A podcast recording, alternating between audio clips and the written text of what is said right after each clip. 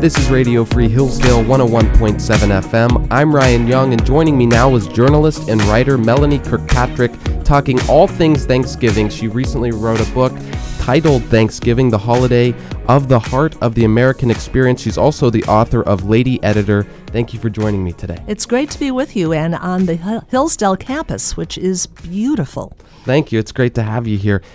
A very basic level, uh, what inspired you to write this book?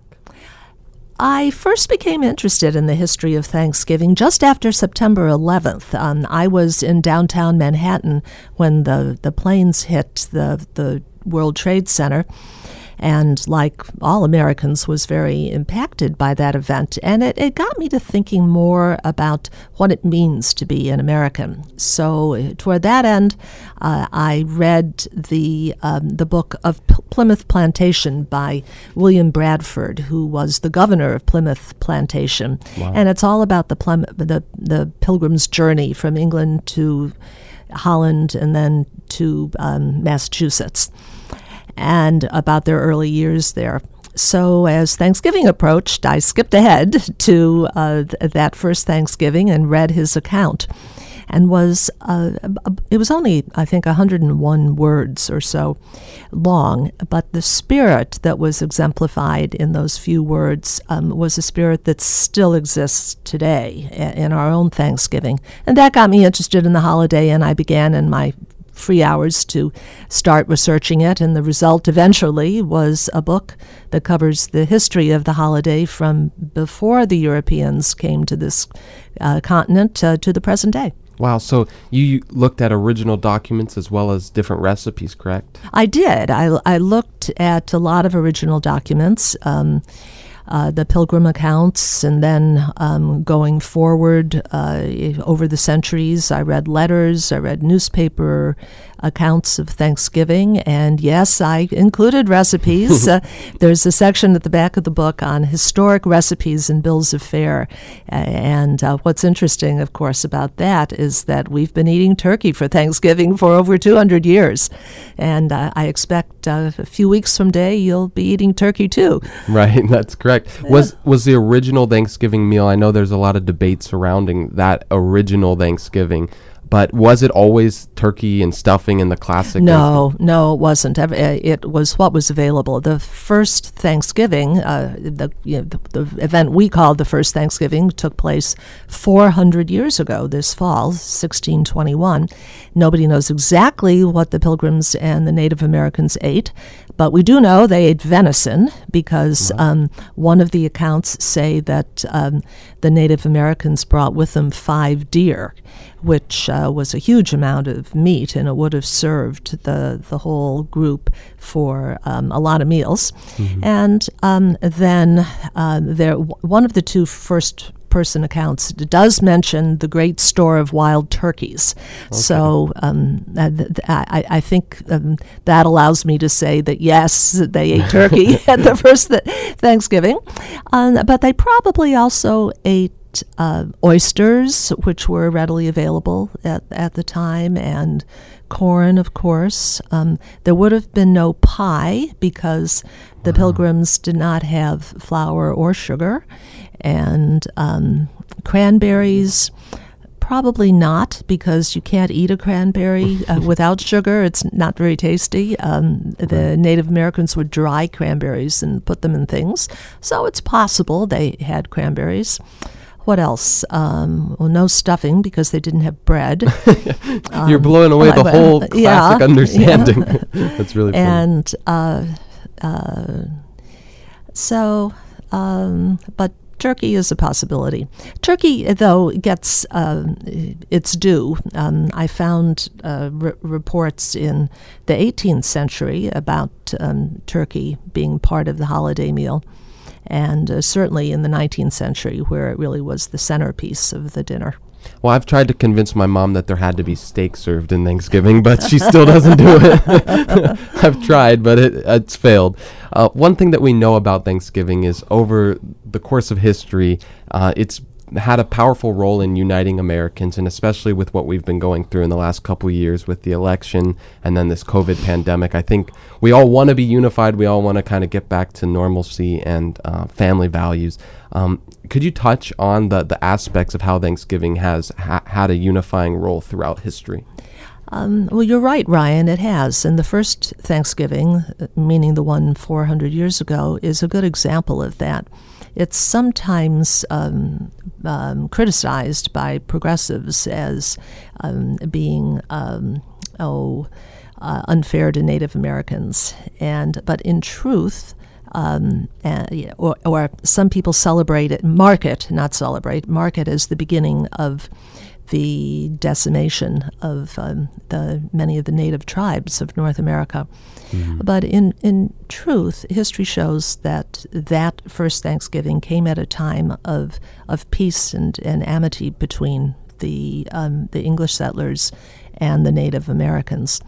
Uh, that they had uh, uh, the Pilgrims signed a peace treaty with uh, the Wampanoag Federation, and uh, uh, with occasional um, upheavals, um, peace reigned for about 50 years before wow. um, erupting in terrible war, the King Philip's War.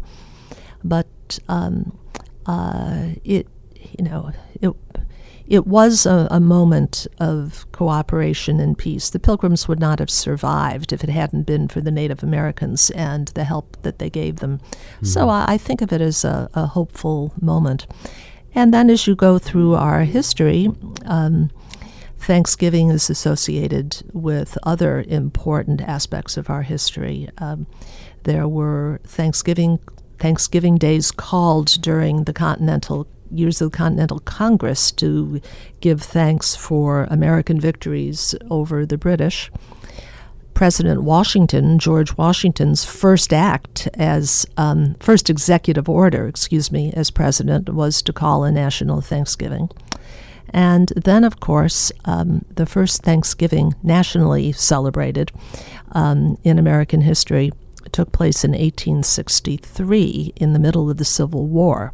Wow. And uh, that was, um, uh, if you look at Lincoln's proclamation, that he had a very, uh, presented a very hopeful picture of um, the war coming to an end and the country being unified again and being able to speak with one heart and one voice, which is a, a beautiful phrase. That is what role has faith played in the holiday? I know we talked a little bit about how um, the left, in particular, tries to undermine Thanksgiving and, and, bring in the Native American fight and all of that. Uh, but what about faith? I know I've seen that as well. Faith is essential to the history of in the history of Thanksgiving. The um, uh, European settlers, uh, European explorers, excuse me, years before the pilgrims uh, came to this country, many of them celebrated Thanksgivings in the New World. I found examples of Thanksgivings celebrated in Florida, in Texas, in Maine, and in Virginia. Wow. Um, but of course, the first days of gratitude were celebrated by the native peoples of this continent. Uh, President Reagan was the first to acknowledge the, that uh, in his 18, 1984 Thanksgiving proclamation when he quoted a, a lovely Seneca prayer. Wow, that's amazing. And fa- faith has been um, uh, the you know the essential aspect of the holiday, uh, really until recently. Um, it's hard to tell now uh, how uh, how much of a role it plays. Um, my educated guess that if a family is likely to say grace um, around a table, they do it on Thanksgiving. Mm-hmm. And uh, our whole, you know, the whole faith has, the role of faith in our society has diminished in recent years. So uh, the holiday is a reflection, reflects that as well. Yes, that's true. I, I was thinking about uh, Christmas time as well, how it's become commercialized, obviously, but also many many people don't celebrate the m- true meaning of Christmas. So I, I, see that now happening with Thanksgiving also.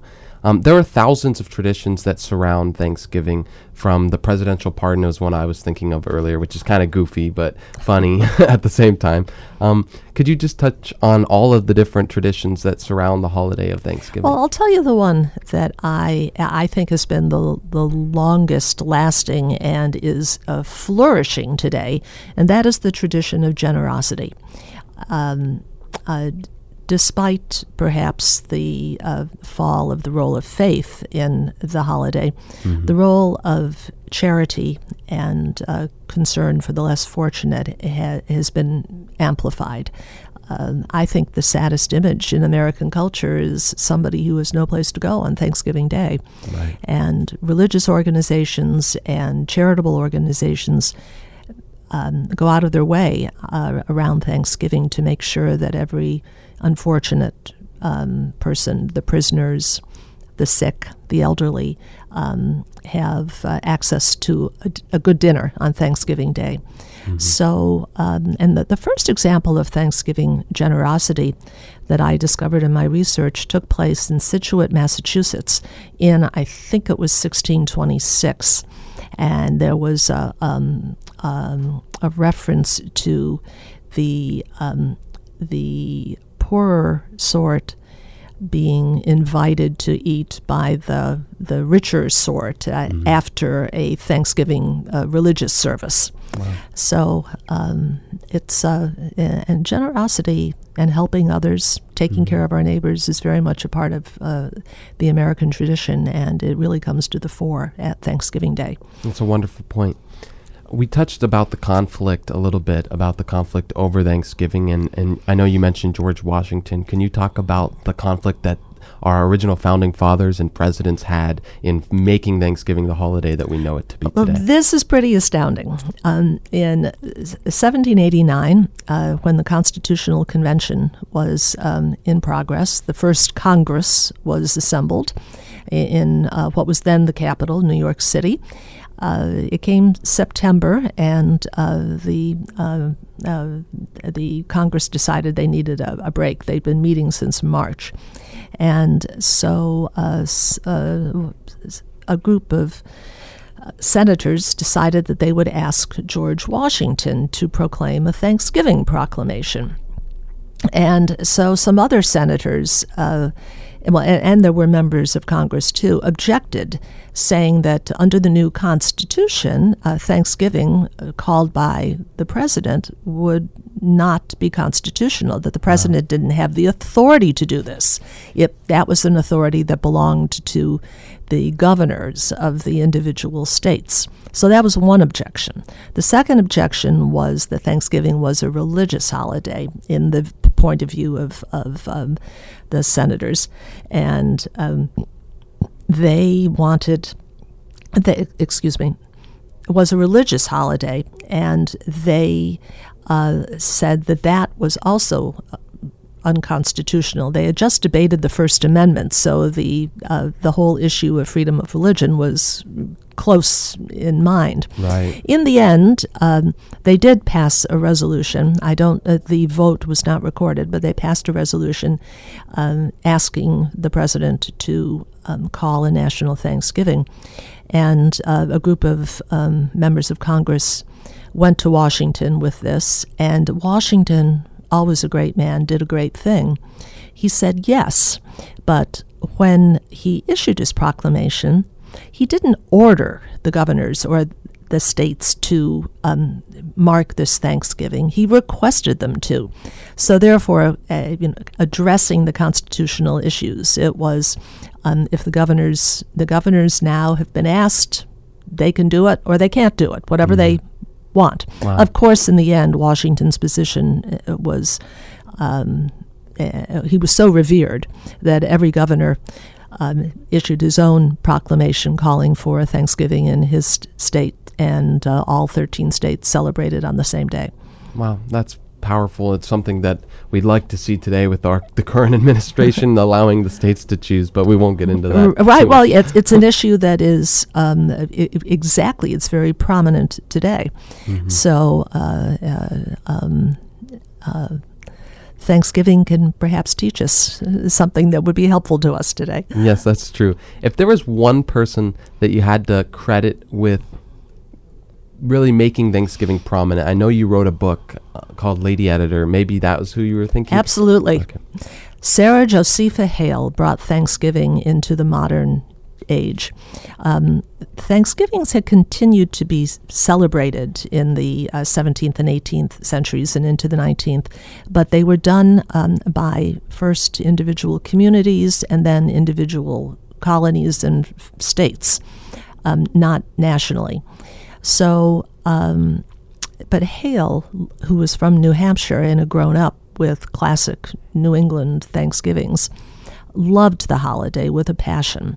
And uh, she was editor of Godey's Lady's Book, which was the most widely circulated magazine of the pre Civil War era, and meant that she had a lot of influence.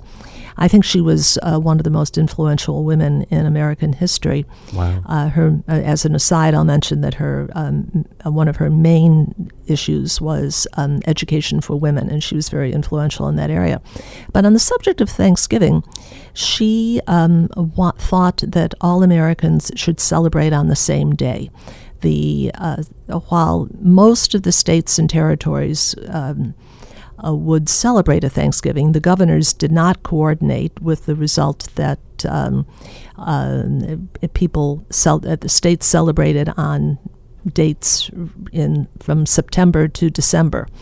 Uh, and Hale wanted everybody to come together on the same day. And as the country moved towards civil war, she uh, kept pressing this theme because she thought that a, a national celebration would help bring Americans together and perhaps avert war.